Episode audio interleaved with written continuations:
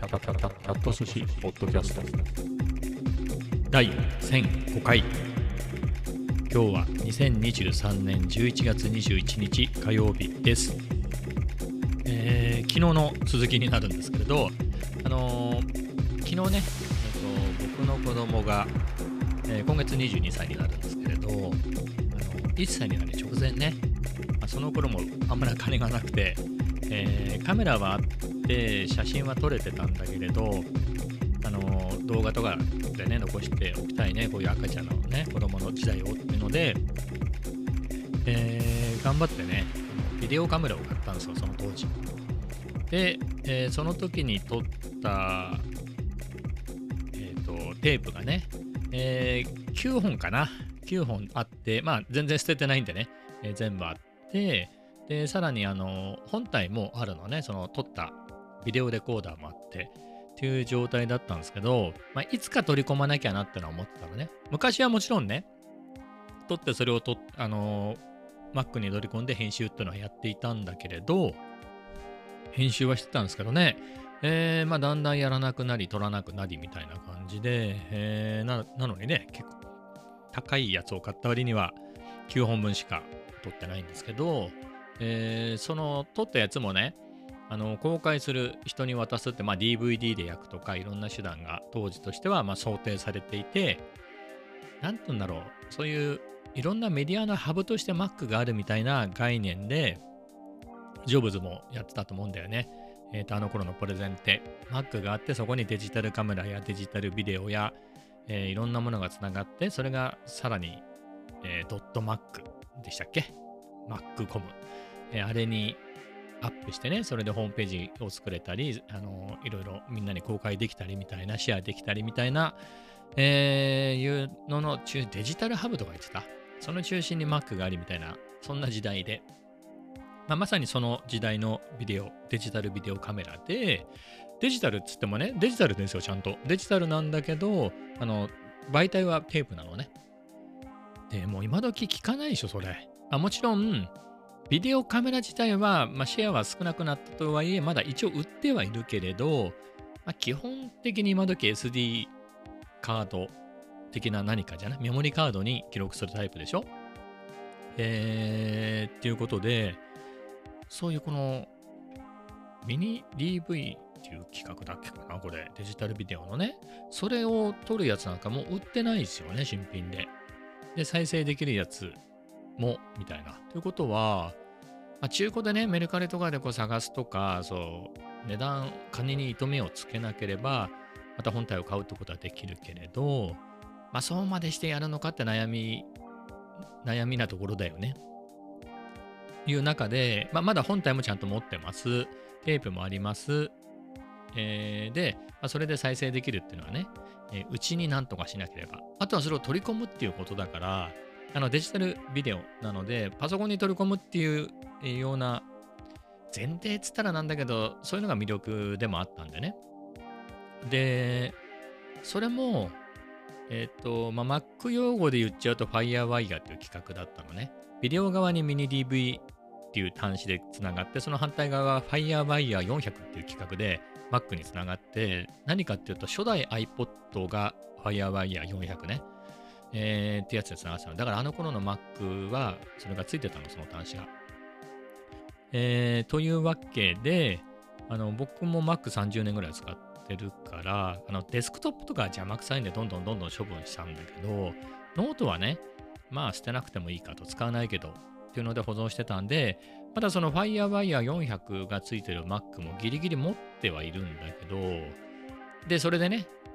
あの、それがあるうちにね、動くうちになんとか取り込んどかなきゃなと思って、えー10年ぐらい経ったっていう。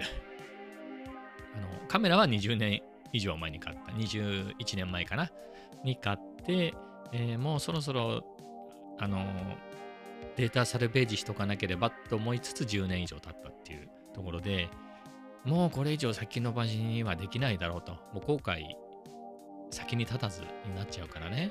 もうそろそろ今のうちにちょっと時間もあるうちにやっとこうっていうことで、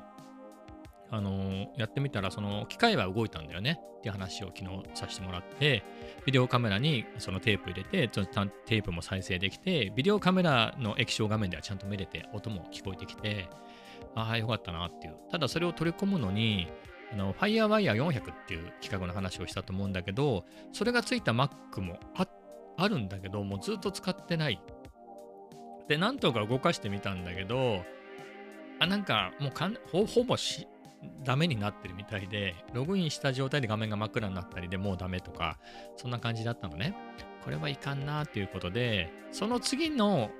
に古いやつで、MacBook Pro の13インチのやつがあって、それが FireWire 800っていうコネクターがついてるのよ、端子が。400と800って形が違うのね。だからそれを変換するコネクターをポチってみましたっていうのが昨日のポッドキャストだったんだけど、それが届いたんで、えー、それをつないだ、つないで、えー、MacBook Pro 13インチにつないでね、えー、結果で言うと無事、あの、取り込めました。あよかったっていうかね。あの、ただ、つないなんかね、なんとなく僕の記憶でつないだら、なんかもう取り込みますかみたいな画面になって、えー、なんかそんな風に進んでたような気がしたんだけど、つないでもうんともすんとも言わないし、例えばほら SD カードとか入れるとさ、なんかマウントされるでしょ？そういう何かが出てくるわけでもないから、なんかケーブルが死んでる可能性もあるし、変換コネクタがダメな可能性もあるし、どうなのかなみたいな。それかひょっとしてパソコンにつなぐみたいなのがメニューのどっかにあるのかなとか、いろいろやってたんですけど、えっ、ー、と、iMovie がないと、ちゅうことで、で、iMovie を落とそうと思って。ちゅうのも、iMovie、なんだろう、その動画を、カメラを買った当時ね、で、そのデジタルビデオカメラを買った当時で言えば、動画編集するから iMovie 入れてたけど、その後動画の編集なんかやらなくなってたから、その、前の前の MacBook Pro には iMovie 入れてなかったわけ。だからまあインストールしなきゃってやったら、OS が古いからダメだって出ちゃって、確かその自分が使ってる OS で使えるあの最後のバージョンのやつがどっかからダウンロードできたんじゃなかったかなと思っていろいろやってて、あ、なるほどと。購入履歴のところから行くと、あのその OS で使えるね、最新、一番、ギリギリ一番新しいやつが落とせるっていうのがあって、それでなんとかね、え、ダウンロードしてインストールして、その取り込み画面に行ったらちゃんとビデオを認識していて、あのー、それで無事ね、読み込みってやって、あの、読み込みっていうのをね、あの、パソコンの方から iMovie 上で押すと、ちゃんとビデオカメラが、あの、ほら、デジタルで接続されてるからケーブルで、それでもうリ、リモートでこう動き出して、えー、それでちゃんと取り込みが始まるっていうのでね、いやー、よかったね。うん、あのそしてね、今、1本取り終えたところで、今2本目を収録してますね。収録っていうか、まあ、パソコンに取り込んでる最中で。なんかひょっとしたら違うモードがあるのかもしれないけど、今のところ当倍でしか、1時間のカセットを1時間かけて取り込むっていうような感じみたいで、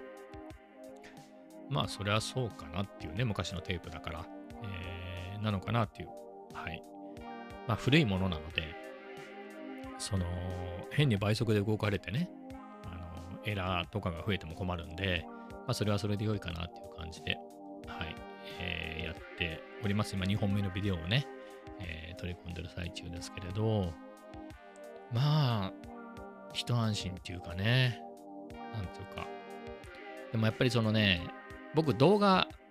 も何年も YouTube やってます。3年半ぐらい YouTube やってるけれど、その時に、あ、役に立ったのがいくつかあって、それはやっぱりその、このデジタルビデオで子供の動画を撮った経験。何かっていうと、やっぱり最初ってよくわかんないから、何かのイベントをずっと撮っちゃうんだよね。まあ、誕生日だったら誕生日でもずっと回しちゃうとか、運動会もずっと回しちゃうとか、そういうことやりがちなんだけど、編集のこと、まあ、編集のことを考えれば、まあ、確かに、あのーなんだろう、見る人のことを考えると、なんか10秒、15秒ぐらいとかね、短めに撮ったクリップをいっぱい用意して、それを編集して最後形に仕上げるっていう風にしないと、ねえ、30分の何かを30分丸々見せるって結構ね、大変なんで、それで編集しなきゃいけないんでね。っていうのは、そのデジタルビデオの時代に学びましたね。だから最初の1本だからもう、なんか意味もなくずっと映してるのよ。うん。それはそれでいいなとは思うけれどね。うん。えー、うん。あ、ここから本数が、えー、2本目、3本目っていくうちに、その辺が細切れになっていくのかなっていう気はするんですが、はい。えー、あともう一個で言うと、フラッシュだね。フラッシュっていうのは覚えてます？アニメとか、アニメーションとかね、一時流行ったと思うんだけど、ゲームなんかもね、フラッシュで一時動いてて、あの僕はやってないんだけど、カンコレっていうの？は、あの船の戦艦っていうか、ああいうののゲームがギリギリフラッシュの時代だったんだよね。あれが iPhone でできねえじゃねえかみたいなので、えー、ような話があったような、なかったような、うん。まあ、そんな時代で、えー、僕はウェブデザイナーだったから、やっぱ当時のでいくといろんなことできなくちゃいけないっていうのがあってね、分業が進んでるところもあれば進んでないところもあるから、僕のとこなんか進んでなかったから、もう何でもや、みたいな感じでね、えー、フラッシュでバナーも作れば、フラッシュの中ね、派手な、その、なんだろう、UI も作ったりするし、普通の HTML を書いたり、デザインもするし、もう何でもみたいな感じだったんで、えー、そういうのでフラッシュのアニメーションってのも結構やってたのね。そのフラッシュのバナーの宣伝とかもあるから。それで、まあ、フラッシュで気持ちよくこう、さあ、こう、タイミング的なね、こうこういう気持ちいいこうトランジションとか、この、そういうのは、フラッシュで結構随分やったかなっていうのはあるね。その2つかな、動画に生きてるっていうところでいくとね。はい、まあそんなところなんですけれど、まあ、えー、なんつうんだろう。あの、今ね、変な感じがするのは、隣の部屋から子供の声が聞こえてくるの。今僕しかいないのね、家に。え何かっつうと、その、取り込んでる最中のビデオカメラから音がずっとスピーカーから流れてて、そのボリュームを下げるやり方がよくわかんなくて、ヘッドホン端子があったからヘッドホン端子にヘッドホン入れたんだけど、挿したんだけど、それはお構いなしの音が鳴ってて、どこどうやって小さくしていいかわかんないんで、だからたまにね、あの、まあ赤ちゃんだから、赤ちゃんがわーとかいう声が聞こえてきて、なんかね、自分の家でそういう自分の子供の、自分の赤ちゃんの声がするっていうのは20 年ぶりとかでしょ、それ。二十何年かぶりの感じだよね。まあ、20、まあ、2歳ぐらいも赤ちゃんって言えば赤ちゃんだから、まあ、20年ぶりぐらい。なんかすごく不思議な感覚ですね。でもね、思ったの、まだ1本目をね、あのこういうの収録しながらちょこちょこ見てただけだけれど、ちょこっと見ただけだけれど、あのー、ああいうファミリービデオっていうか、まあファミリーじゃなくてもいいのかもしれない。自分が作ってる動画もそうなのかもしれないけれど、今改めて思ったのは、撮ってる時は、あのやっぱりその主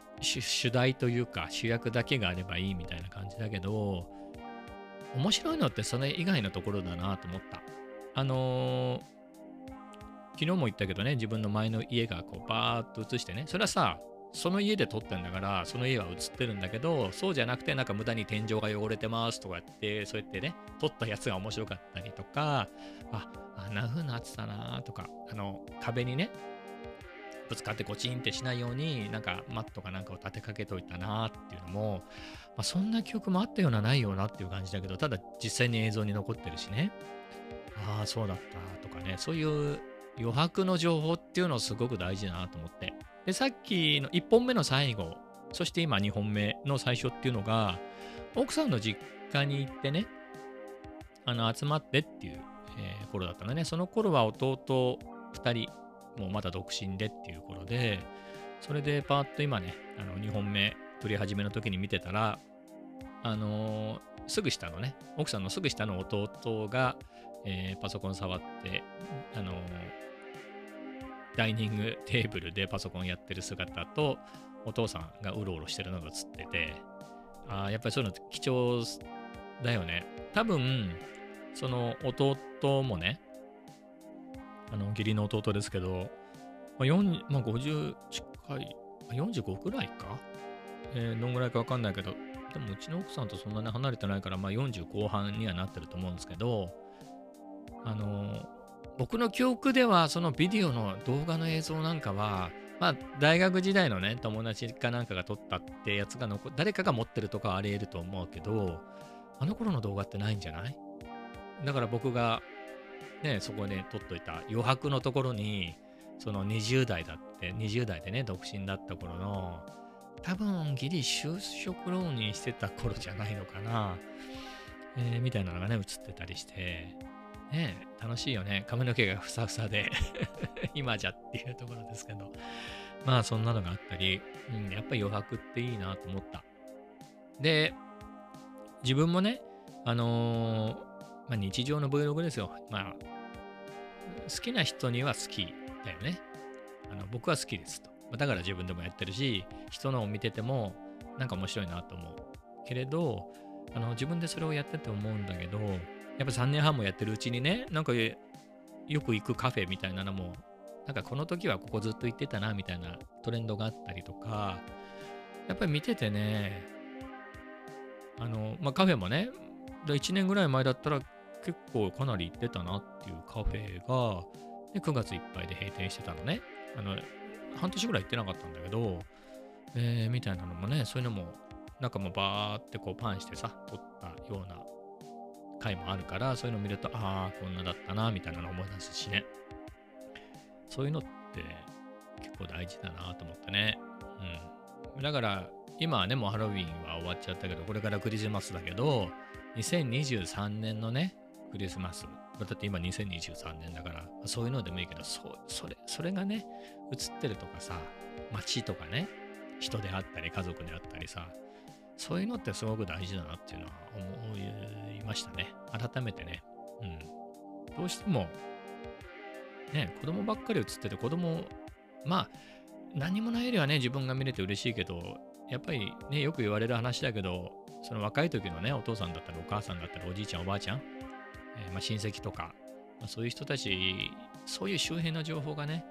多分見てて面白いと思うんで、まあ、改めて、ちょっとあの、動画をね、今、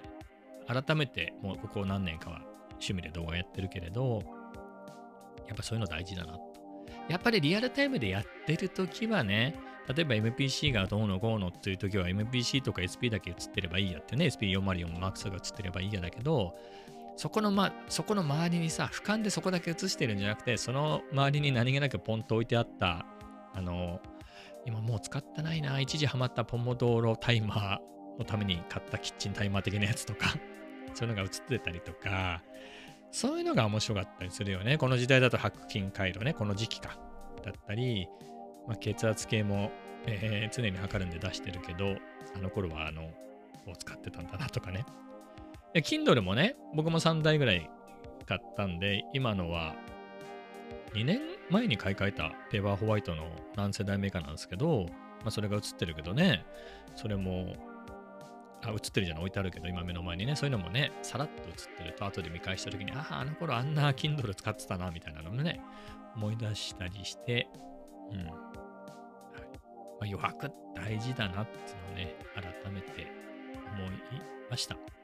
まあ、そんなところですね。えー、では、またね、これは編集が進んだりね、取り込みも終わって編集も並行してやって、まあ、それでまた思うところがあるかなと思うんで、今日はこの辺にしておきますけれど、まあ、次の話題でいくと明日健康診断なんですよね。まあ、なんだろう。僕もこんなに給食が長長引くとは思わずに、普通にね、えー、会社の健康診断に申し込んでて、何ヶ月も前なんだね。2、3ヶ月前に申し込んだんで、えー、その頃には復職してるだろうと思ってね、えー、申し込んだんだけど、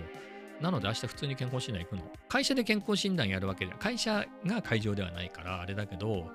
でも同じ日に予約してる人って何人かいるから、ばったり会うな、みたいなね。まあ僕が休んでるって知ってる人もいれば、気にもかけてない人もいるだろうから、まあ、あれだしね、まあ病院内はマスクしないといけないと思うから、気づかないかなっていう気もしますが、うん。まあそんな、あれだね。まあトラウマになるような人に出会わなければいいなっていうのが思いますけれど、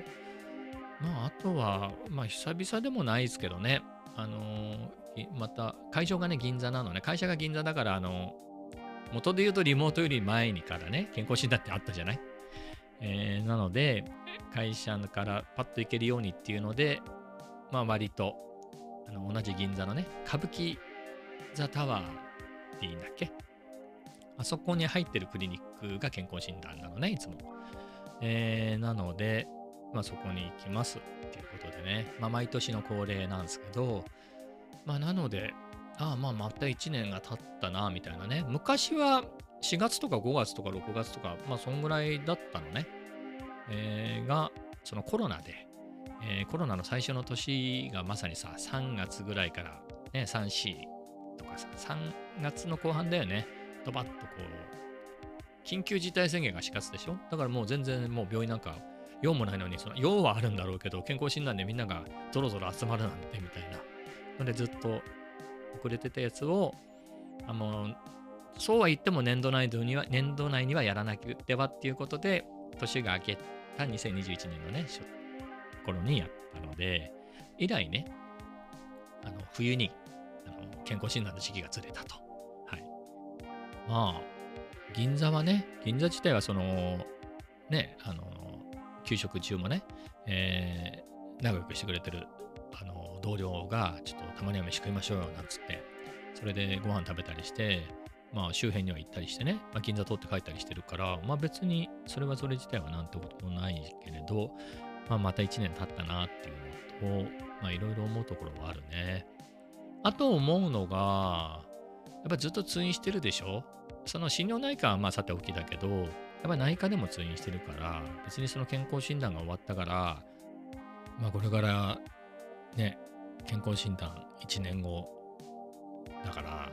その、まあ少なくとも9ヶ月ぐらいは好き放題やっちゃっても大丈夫だぞなんて3ヶ月ぐらいでダイエットすればみたいな、そういうわけにはいかないんだよね。3ヶ月前に通院してるからね。そして日々家庭でモニタリングしてるわけで、それを見せるしね。で、来月またその病院があるからね。あの内科の方も。そうなると、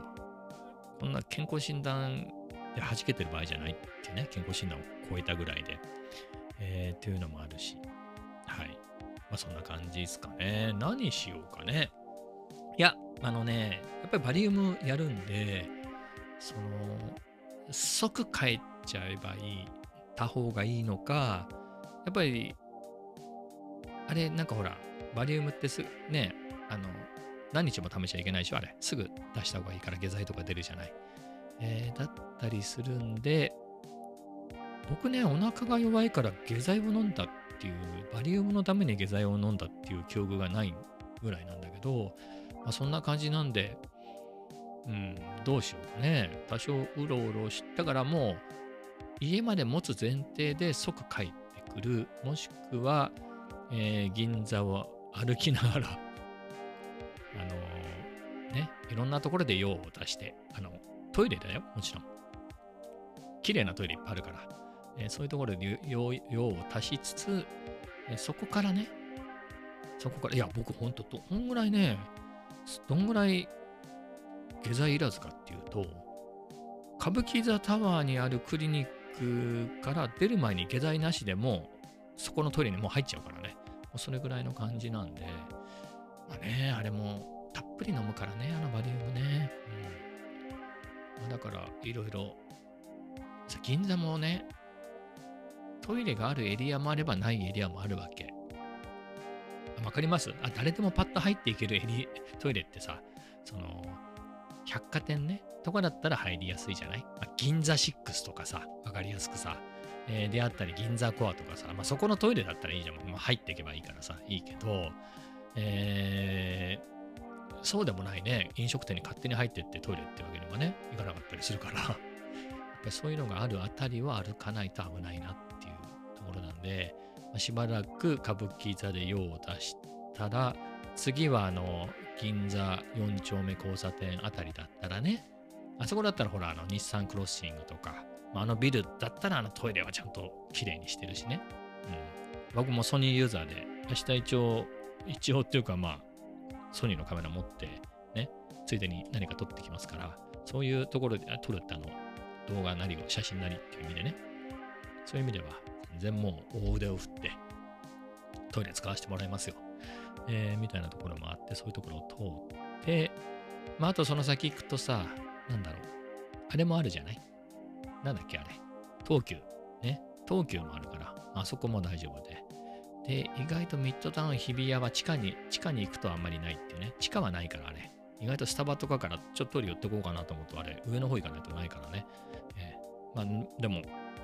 虎ノ門じゃないよ、日比谷、ミッドタウン、ミッドタウン日比谷だったら上の方に行けばあると思うんで、まあ、その辺をこううまく渡り歩いて、う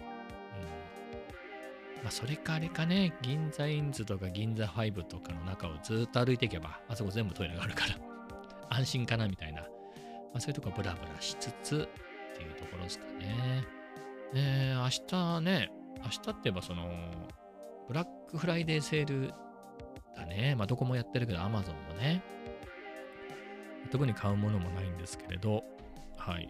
えーまあ、結局ね、細野晴臣さんの文福茶釜っていうインタビュー、な対談集みたいなのを買っちゃったね、うん。なかなか面白いですけど、はい。えー、ブラックフライデー待ってないじゃんっていうところでね、またいつもね、1万円超えないね。うん、SP 買った時も、MPC 買った時も、えー、最近も何か買ったと思うんだけど、いつもそこ1万円行く前にね、はい。まあ、1万円超えて、じゃあ10%還元かっつったらそういうのでもないからね。まあ別にいいですよ。僕が Amazon で買うものぐらいだと、まあ150円ぐらいのもんでしょう。ポイントが余計についたとしても。はい。まあそんな感じで。何があるのかなってのは気にはなりますけどね。まあでも、なんだろう。うまくね、ワイヤーワイヤー400から800への変換のコネクターっていうかケーブルで、あの、使えてね、えー、動画も取り込めてるし、まあ一旦は良かったなっていうところで、まあ、特にないかな。うん。別に Amazon、あ、本とかね、そういうものは欲しいなっていうのはある。まあ、読んでね、それもあるし、あ、あれだね。ほぼ日手帳はこのタイミングで買おうかなと思います。思いますけれど、あの、でもあれか、明日銀座行くならね、銀座のロフトでほぼ日手帳買って帰ってもいいかもね、みたいなのも思わなくもないっていうか。はい。まあそんなところですけれど、まあでも荷物になるからね。まあ、明日 SP は持ってかないともう、やっぱりトイレとか考えるとさ、余裕でかまして SP で演奏してるシーンを撮れる時間がある感じもないよね。うん、寒くなってきたし、だから SP はお留守番で身軽にね、あの、あと意外とロッカーが狭いんだ。あの、名前出しちゃったからもうちょっと言えないですけどね。あの、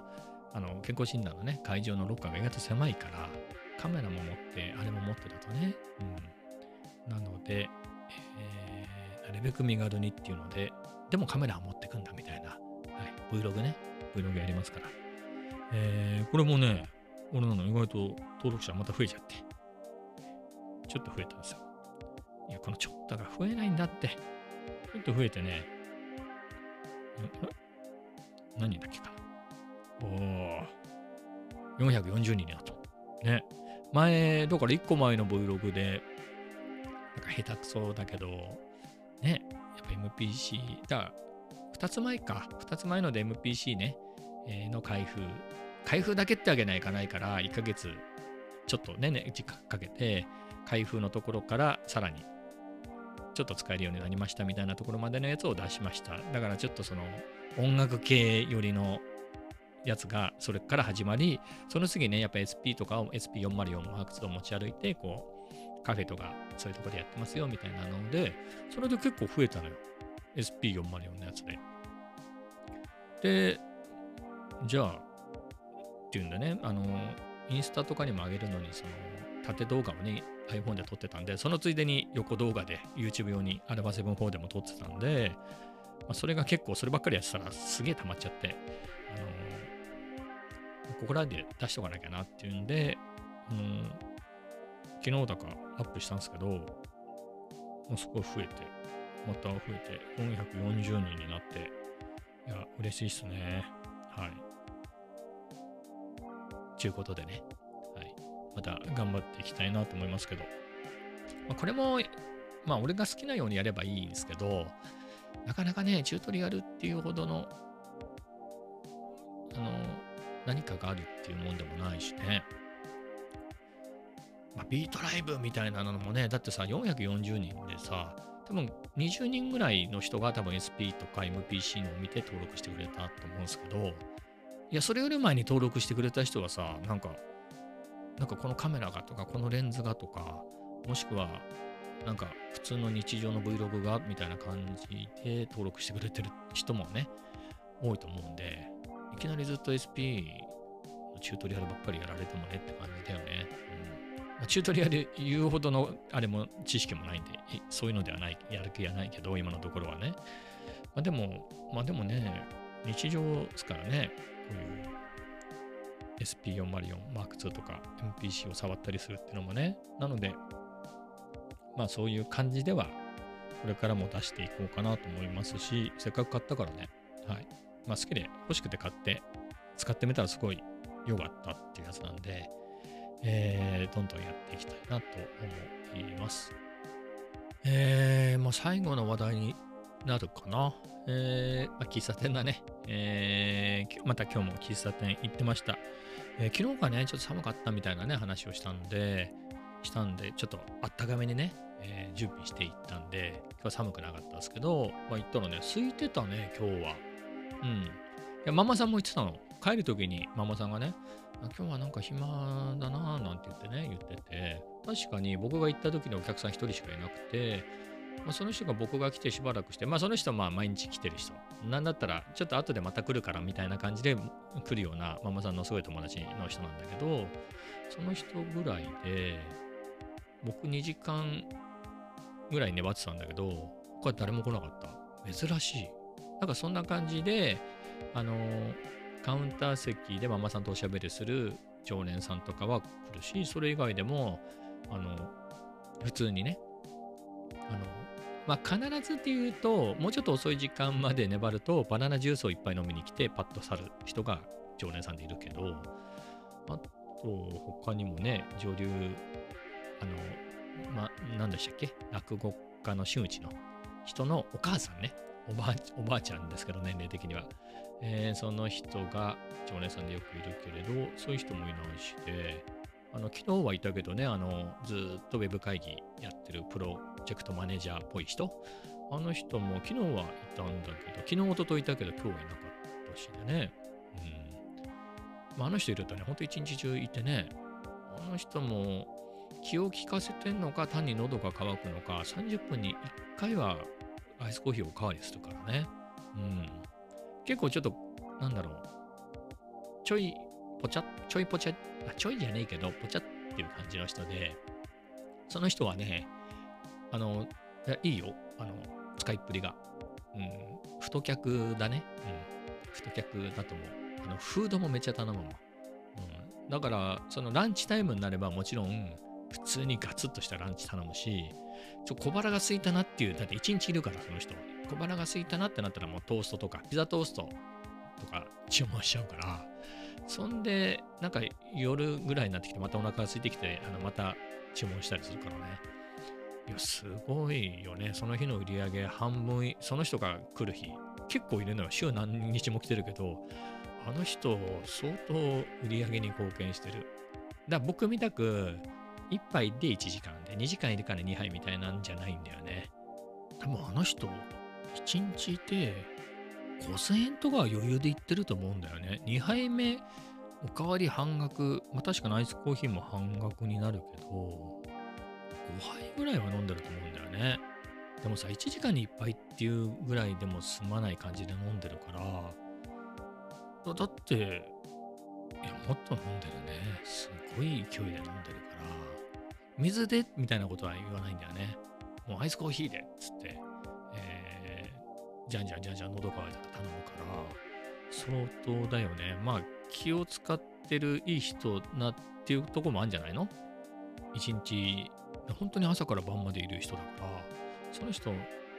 基本そうだね。本当に一日、だから、その喫茶店で仕事する日は、ずっともう普通の勤務時間みたいな感じで、の間ずっといるっていうところだよね。そんな感じでやってたし、昨日僕も割と本が面白くてね、ほらコーヒー3杯飲んじゃったよなんて話したけれど、まあそんな感じで遅くまでいたけども、全然その人もいたから、まあ多分6時、7時ぐらいまで、まあ喫茶店がね、8時までやってるからね、多少残業したとしても結構そんぐらいまでいるんじゃないの？だから多分3食とおやつ2回でコーヒーを30分に1回ぐらい頼んでんじゃねえかなっていうね。いや、でもほんとそんぐらいね、なんか釣られてもうおかわりしちゃうもん。ぐらい、もうっていうぐらいね、めちゃめちゃ使ってて、なんか俺あの人が店支えてんじゃねえかなっていう気がしてます。はい。まあそんな感じで。はい。えー、まあその人もね、今日はいなかったんで、ついてましたよっていう話ですね。はい。まあそんな感じで。えー、で、僕はまあね、読書をして、えー、ちょっと